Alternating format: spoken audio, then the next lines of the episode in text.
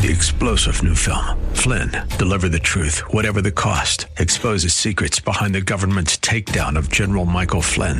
Flynn knew what the intel world had been up to. He ordered the first audit of the use of contractors. This set off alarm bells. He told the truth. He was the most dangerous person for Donald Trump to hire. They had to get rid of Flynn. Flynn, deliver the truth, whatever the cost. Available now. Watch it today. Go to salemnow.com. Salemnow.com.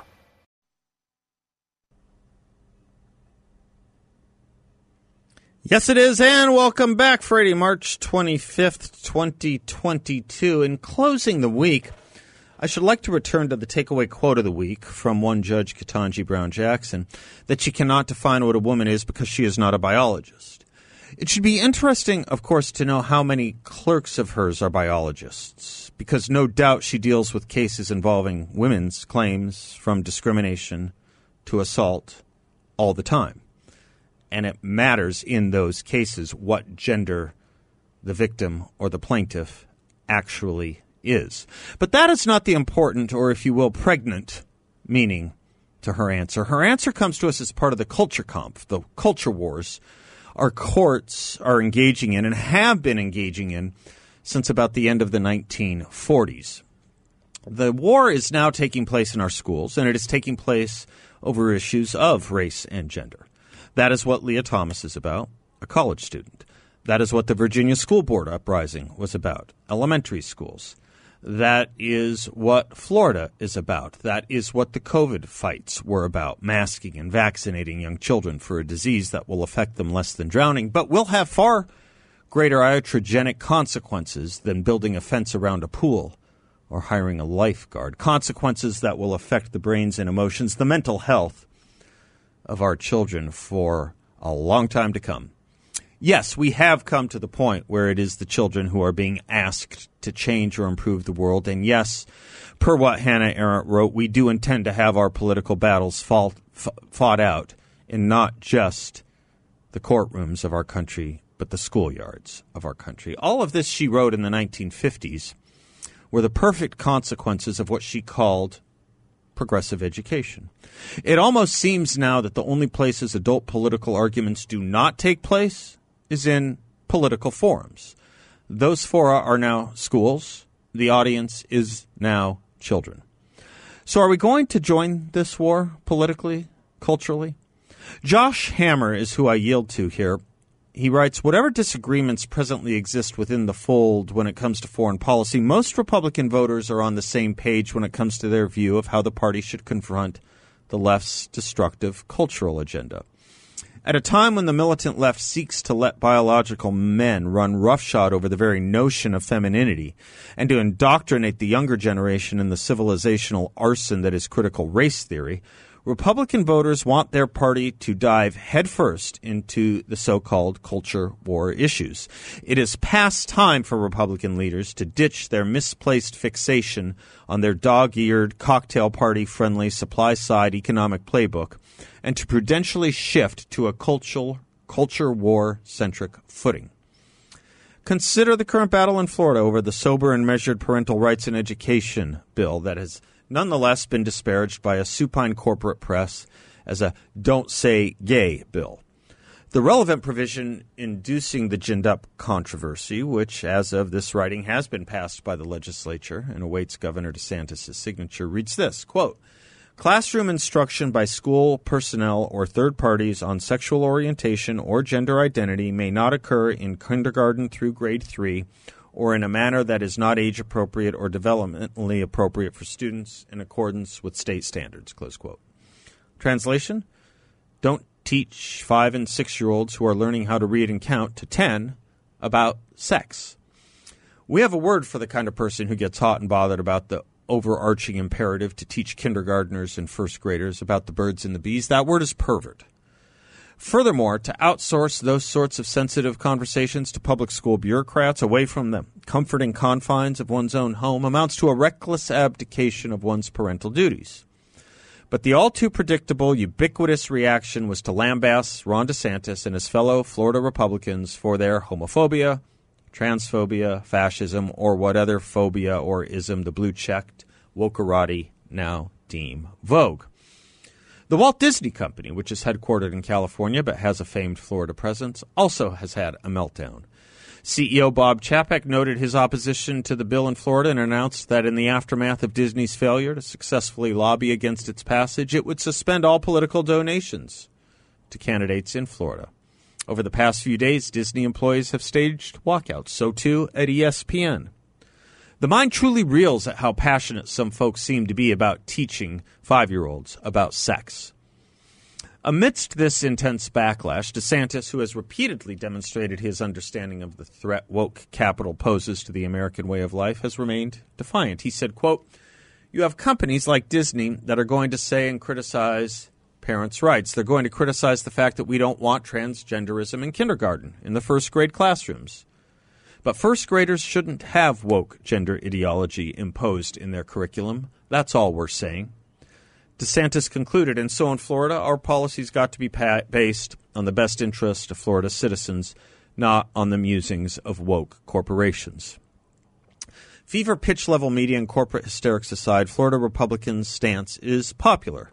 A recent Politico Morning Consult poll showed that Americans support DeSantis' stand by a 16 point margin. Interestingly, that was despite the Politico Consult pollsters' inclusion of the meaning excuse me, of the misleading don't say gay smear in their phrasing of the question. A recent Daily Wire poll on the same question showed Americans in support of the Florida law by a massive 44% margin. By now, this sort of result ought to be unsurprising. Virginia Republicans swept statewide races in November by embracing the critical race theory issue. CRT, just like gender ideology, offers Republicans the opportunity to support parental rights and cultural sanity against woke overreach and cultural insanity. Republicans should stop dithering and bring the fight to the core civilizational issues now confronting a confused citizenry. America was not conceived in irredeemable racism, and it is not systematically racist today. Biological sex still matters. Parents must control their own children's upbringing. Not only are these common sense propositions, but they are very popular ones, and embracing them points the way toward a Republican national majority. The allergy to engaging culture wars requires an immediate antihistamine if we're going to go back to our regular business of normalcy. This is not unrecognized by vast swaths of the American electorate. You think of the Republicans the media has attacked and slandered the most, they are the same ones that seem to be most popular with the elite, with what the elite consider to be the vulgar crowd. Think about it Ronald Reagan, Donald Trump, Ron DeSantis. In their own ways, they each understood the culture as well or better than anyone else, and thus the threats coming from it and the need to take it on. In Reagan's day, it was the notion of good and evil, race and abortion, for example, and he picked off a lot of Democrats for, yes, going to those issues, going there. The going there now means our schools and our children and what they are being used to fight for. The disruption of the Western notion of family and the erasure of truth and history and nature, all while summoning up abstruse theories incomprehensible to anyone but an expert to establish the correctness of their positions and to staunch opposition, as it comes from the unlearned, the unwashed, the amateurs, the non experts, the non biologists, if you will. What could we possibly know? Neil Postman, in his book, The Disappearance of Childhood, puts a depression about what is being done to our children this way quote to have to stand and wait as the charm, malleability, innocence, and curiosity of children are degraded and then transmogrified into the lesser features of pseudo adulthood is painful and embarrassing and, above all, sad.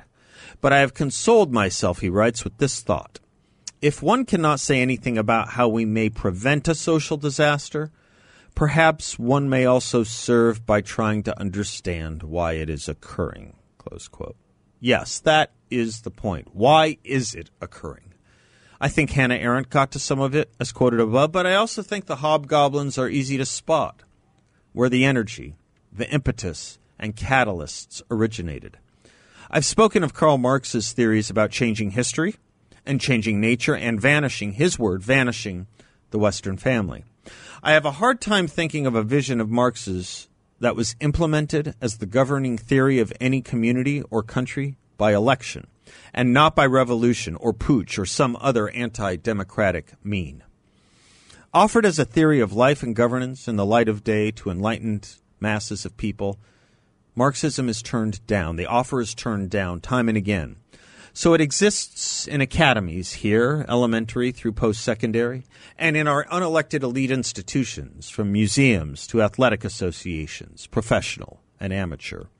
Few ever actually choose it. But that is what is taking root here. And it's not hard to see for those willing to see things as they truly are. Why are the scholars foisted on us on everything from race to gender, from everywhere from the Smithsonian to school curricula experts in education schools and law schools? Why are all those scholars proud and honest about their Marxism?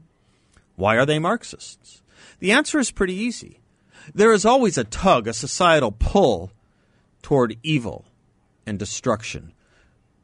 Rhett Butler put it in Gone with the Wind that what too many people forget is that it's just as easy to make money building up society as it is in taking a society down.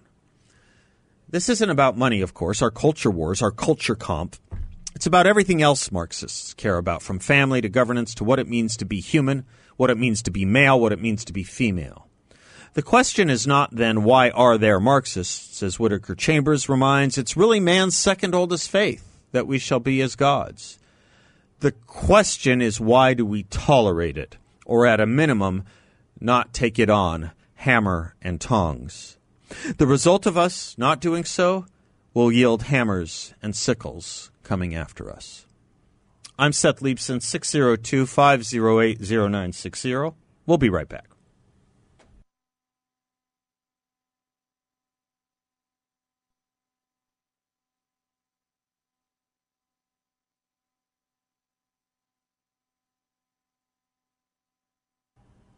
Welcome back to the Seth Leibsohn Show, portions of which are brought to you by Balance of Nature, balanceofnature.com. Their fruits and veggies are what I take every single day, and in doing so, I get a blend of 16 whole fruits and a blend of 15 whole veggies. Pure, potent plant power. 100% whole food, gluten free, non GMO, no extracts or synthetics. And we're talking about the good stuff, the stuff you probably wished you could eat every day if you had the time or thought or energy. We're talking papayas and bananas and apples and strawberries. We're talking aloe vera, wild blueberries. We're talking grapefruit. We're talking tart cherries. We're talking sweet cherries and more. That's just the fruits.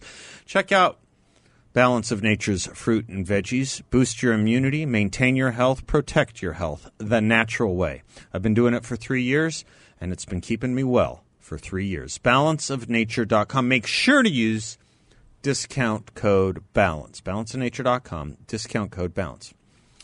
Well, a lot of us were unsure whether Joe Biden would make the trip to Europe or whether he would send Kamala Harris again as uh, representing the United States of America. The problem with sending Kamala Harris is twofold. One, she's not the head of state.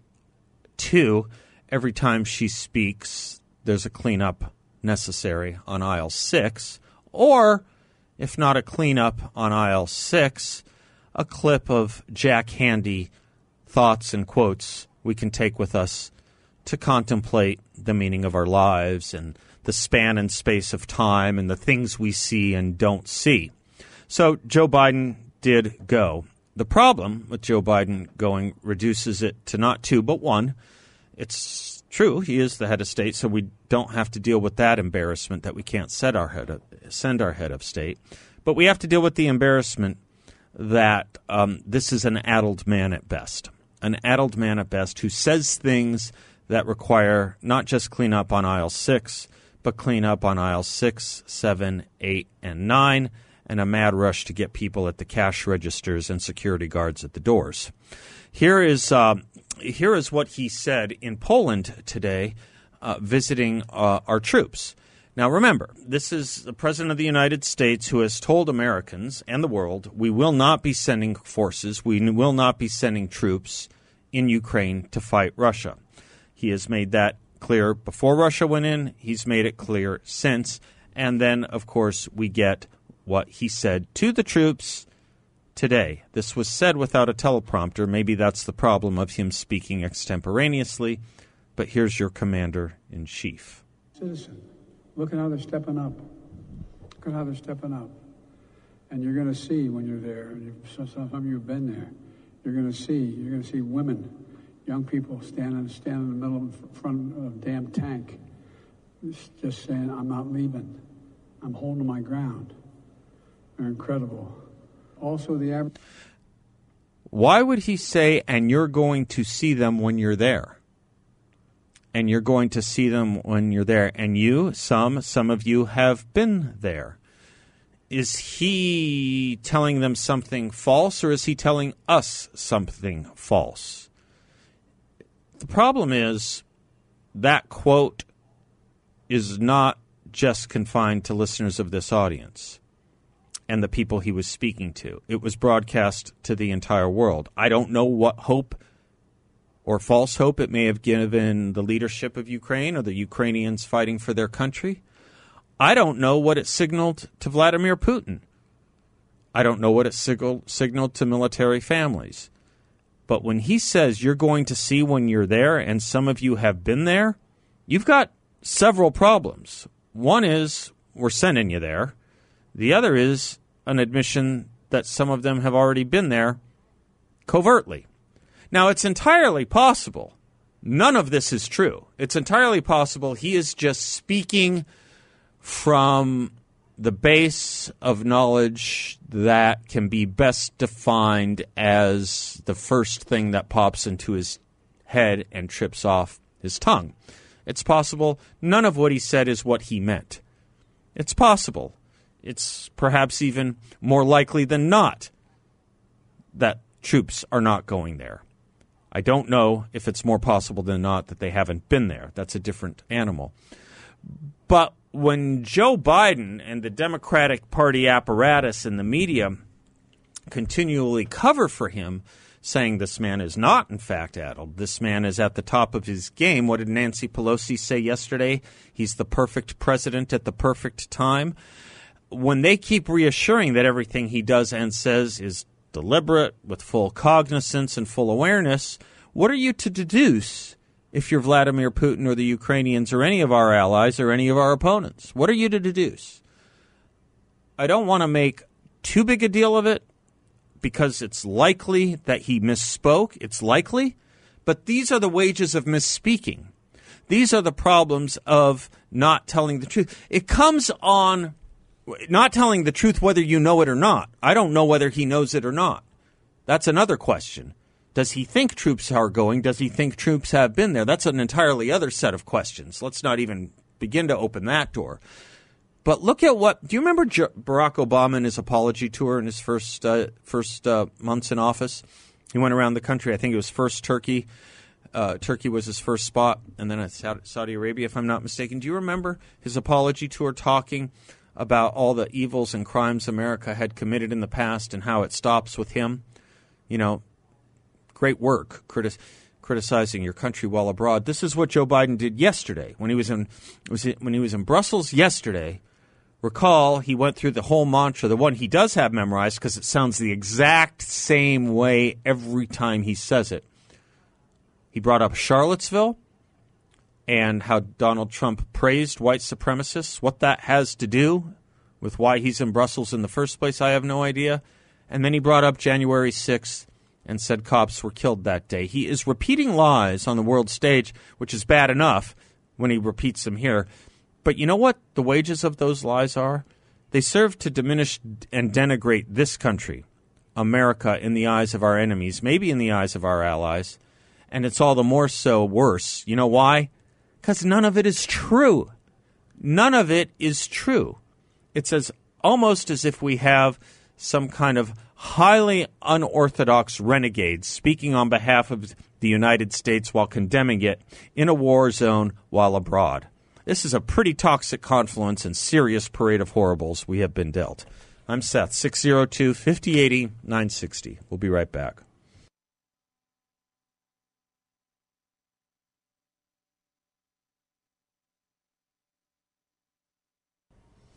Welcome back to the Seth Leibsohn Show, 602 508 0960. Alexandra's in Peoria. Hello, Alexandra. Happy Friday. Hi, uh, Seth. Happy Friday to you too, sir. Thank you very much for taking my call. Of course. Thanks for ringing us. Uh, sir, I have a question. It might be silly. Uh, I don't know how you might think of it, but uh, I wanted to ask you: uh, Isn't it impeachable for a president to lie? Yes, all presidents have lied in the past, but uh, you know, not as much as Biden. I mean, all ninety-nine point nine percent of his uh, election is based on lies, and I'm, you know, I'm sick and tired of it. Honestly, I, I personally am sick and tired of it. And uh, you know, I know the Republican Party has said that they are planning on, uh, you know, filing like impeachable offenses or whatever they want to do. I don't know. I but you know, I honestly have never seen any Republican, and I have put my foot down. I have called uh, Josh Hawley. I have left messages, and uh, for everyone, honestly, in the Republican Conservative Party, uh, to make sure that uh, this is going to be put to put their, you know, their foot where their mouth is, and to actually do something about this uh, this this person in office who's, uh, you know, de- degrading us. I should be apologizing to the rest of the world uh, for having such a president, and that's us, you know, me. Thank you, Alexandra. Um, there's a lot to your question. Um, whether lying is an impeachable offense. And in a weird way, it's far more impeachable if you're lying under, uh, you know, under sworn penalty of perjury or before a body where you swear uh, to tell the truth in a legal proceeding, right? That that tends to be, in in light of history, in light of uh, Nixon and Clinton, uh, the much more likely way to get to the impeachable offense of a high crime or misdemeanor um, if you are a president of the United States. Lying to the American people, interestingly enough, seems to be much less impeachable, doesn't it? Lying to your constituency in the world seems to be less impeachable than lying to a legal body, right? Why is that, um, Alexandra? Well, you kind of put your finger on it in your own in your own rendering of the question, which is that you know sometimes a president may have to lie, particularly in the realm of a war or national security, uh, and that sort of thing. Perhaps even in the realm of negotiating a treaty. Sometimes, sometimes.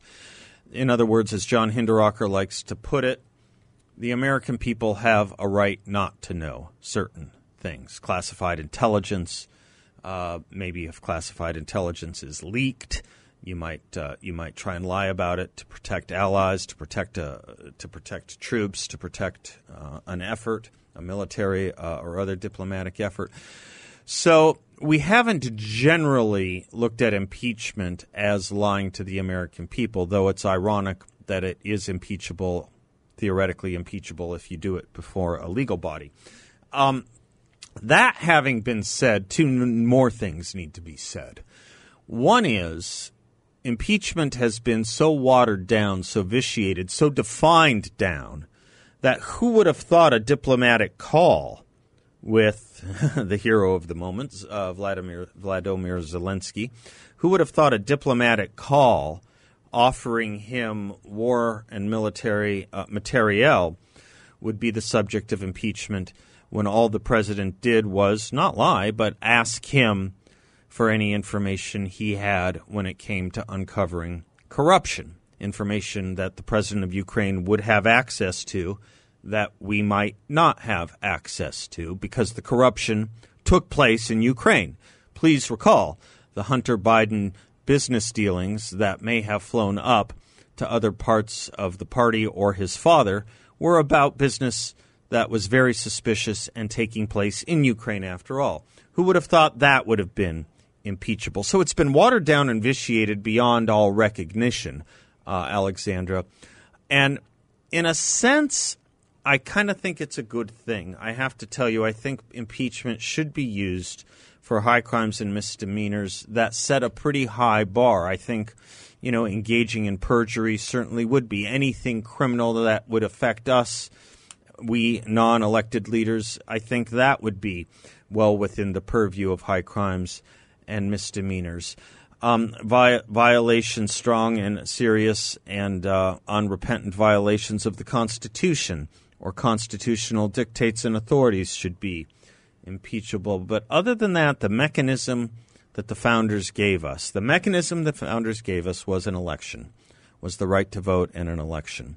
And I'm afraid that's what we're stuck with right now. The left gave us Joe Biden. America's going to have to learn to punish them at the ballot box.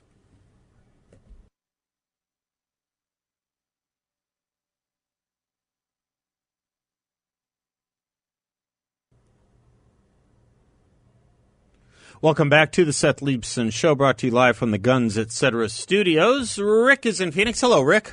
Hello there, Seth, my friend. How are you? I'm doing great. It's Friday. Yes, How sir. are you? I'm doing just fine, thanks. Well, glad to hear that. You bet. are doing fine. Oh, thanks. You have had a terrific show today, in my estimation. And uh, I just wanted to give you a quick call uh, with a little take uh, from from what I'm thinking.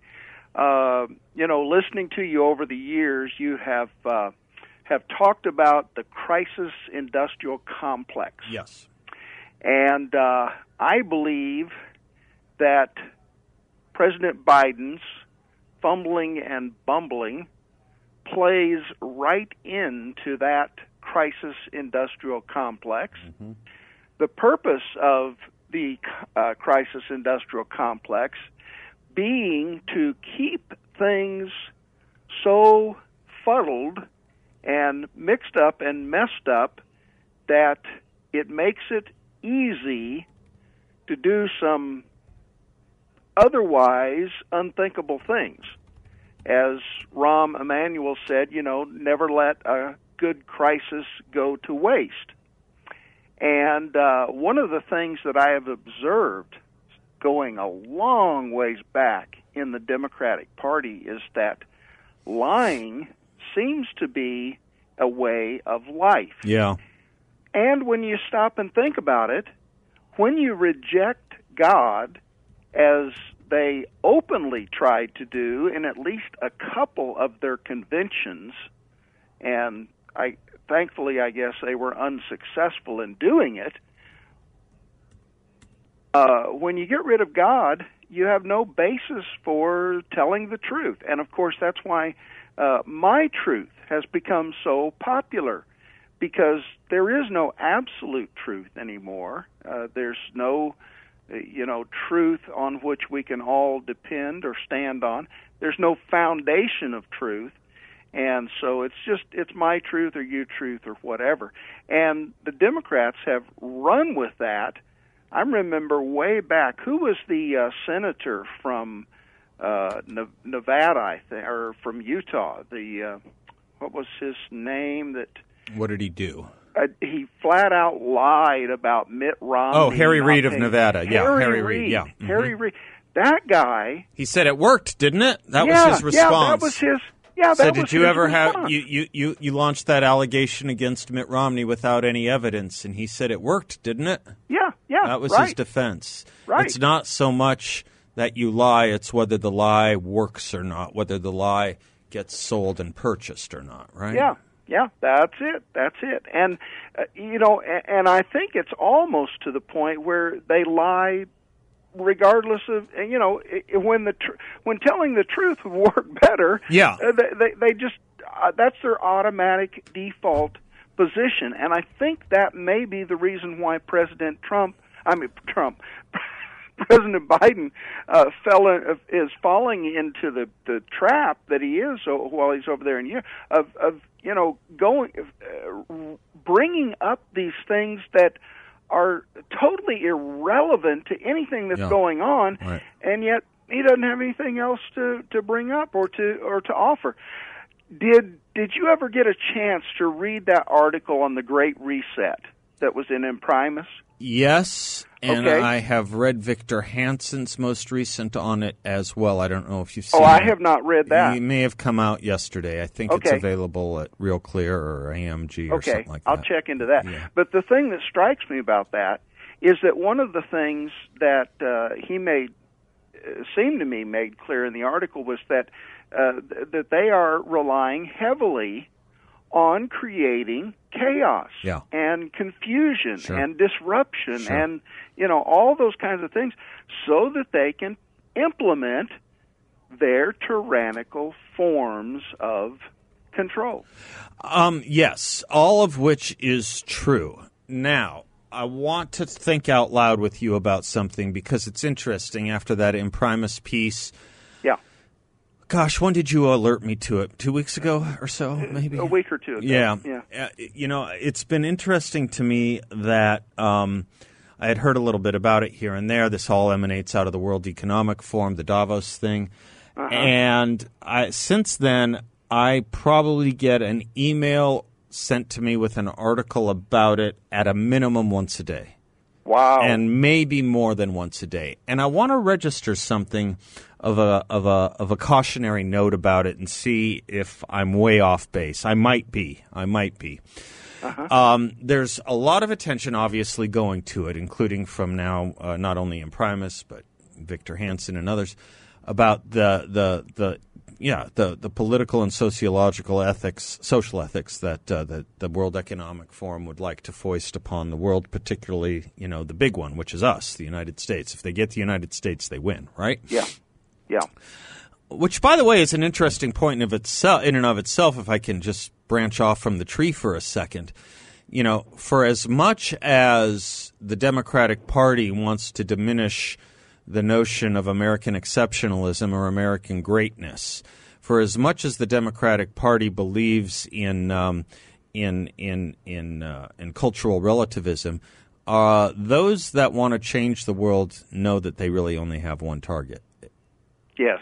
Isn't that interesting? The enemies, in other words, still see us as the ma- main threat, as exceptional, right? Our enemies may, Yeah. even if we don't. That's that's the branch I just wanted to uh, walk off on for a moment. But let me come back to the to the trunk of my point, and it's this. And maybe I'm wrong, but Rick, as we tr- issue our concerns about what's coming uh, out of the World Economic Forum,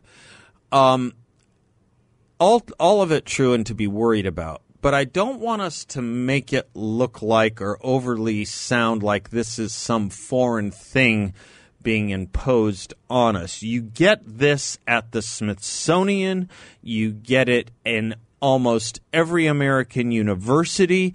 You are increasingly getting it in our elementary and secondary schools. In other words, you are getting it from vast members of the congressional delegation and members of the administration who, you know, fill out the warp and woof of the administrative state or the deep state or whatever you want to call it, people that were never elected but are political appointees and uh-huh. bureaucrats. In other words, it's here already. Yeah. And I don't want us to fight some, you know, uh, some uh, oddly named or strangely named person uh, in another country that no one has ever visited when the fight is right here among us. If, if that makes sense, I want people to focus their energies on fighting it, but not put it off as a foreign invasion or a foreign ethic. It's an, an ethic that has taken root and branch here in America, and I want us to know that it's here in America. Let me Yeah. let me take a quick break and and get your thought on the way when we come back on that, Rick, because I want us to recall our Lincoln, and it's not an idea fix about this, but as Lincoln, I think, presciently warned, if destruction be our lot, it will not be invasion; it will be homegrown. It will be we who are its authors uh, and finishers, and we have been authoring and finishing the same stuff that the Great Reset has only recently been saying, and we've been doing it for thirty years here. Talk to me about that when we come back.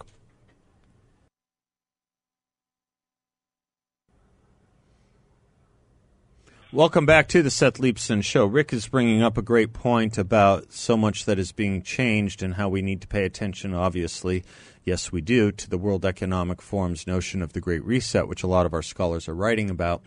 And my only point is yes, we do, uh, but let's not think of it as some foreign thing affecting us. Uh, Nancy Pelosi was born here.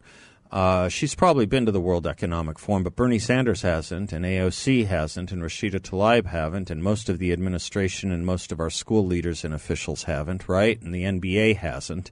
Most of the leaders there. Maybe the head of Disney has been, but the employees at Disney haven't. I mean, we have the problem here, is all I'm saying, and I don't want us to think like it's a foreign thing. It's been fully adopted and accepted already in the United States long before it probably even ever occurred to the World Economic Forum because it is the world's second oldest faith.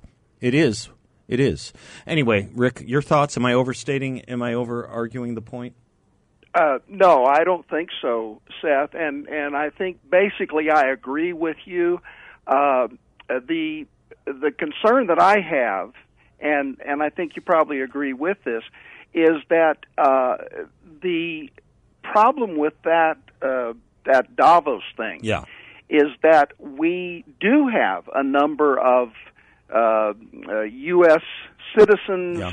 and people that are involved here that are also participating something akin to a uh, a plan for you know for war yeah and uh, so it, it's not it's like they are pursuing this full speed ahead mm-hmm and uh, that's uh, kind of what concerns me uh, that, that we not only have what is happening internally, and that is a tremendous concern, as you point out, and I think we need to uh, keep our eye on that. But we also have this coming from without, uh, connected to within, and so we've got this double whammy, whammy so to speak. And uh, I think uh, one of the things that we must do, and you're doing it, Seth, and I highly commend you for that. I want to encourage and, and support you in keeping it up is point out the lies, the lies, yeah. the lies, the lies are unbelievable yeah. that are coming from the left. I mean, I just, it's astounding uh, how easily and how often and how much they lie about everything. Yeah, you so betcha. Keep, and and it gets accepted here. What is the cost of lies? The scientist opens up with in Chernobyl, right? It's not that we'll mistake them for the truth. The real danger is that if we hear enough, we'll no longer recognize the truth at all. What portion of this country do you think Joe Biden? Do you think Joe Biden? What Joe Biden said yesterday about January sixth or Charlottesville? What portion of this country believes? You think believes what he said was true? I think probably more than 60%. I think a majority think Joe Biden was telling the truth, or at least not lying. I mean, it's worked for Joe so far. He hasn't stopped. The media's on his side. I'm Seth Leibsohn. We'll be right back. Three star general Michael J. Flynn, head of the Pentagon Intelligence Agency, knew all the government's dirty secrets. He was one of the most respected generals in the military. Flynn knew what the intel world had been up to, he understood its funding. He ordered the first audit of the use of contractors. This set off alarm bells. The explosive new documentary, Flynn, Deliver the Truth, Whatever the Cost, uncovers the facts behind this scandal. Flynn told the truth. He was the most dangerous person for Donald Trump to hire. I find out the worst enemy that I'm going to face in my life is right here in America. They took my assessment and they wanted me to change it. And I was like, I'm not changing it. They had to get rid of Flynn with in depth interviews, archival footage, and never before seen personal records of the man behind the headlines. I just felt like I was drowning. Flynn, deliver the truth, whatever the cost. Available now. Watch it today. Go to salemnow.com. Salemnow.com.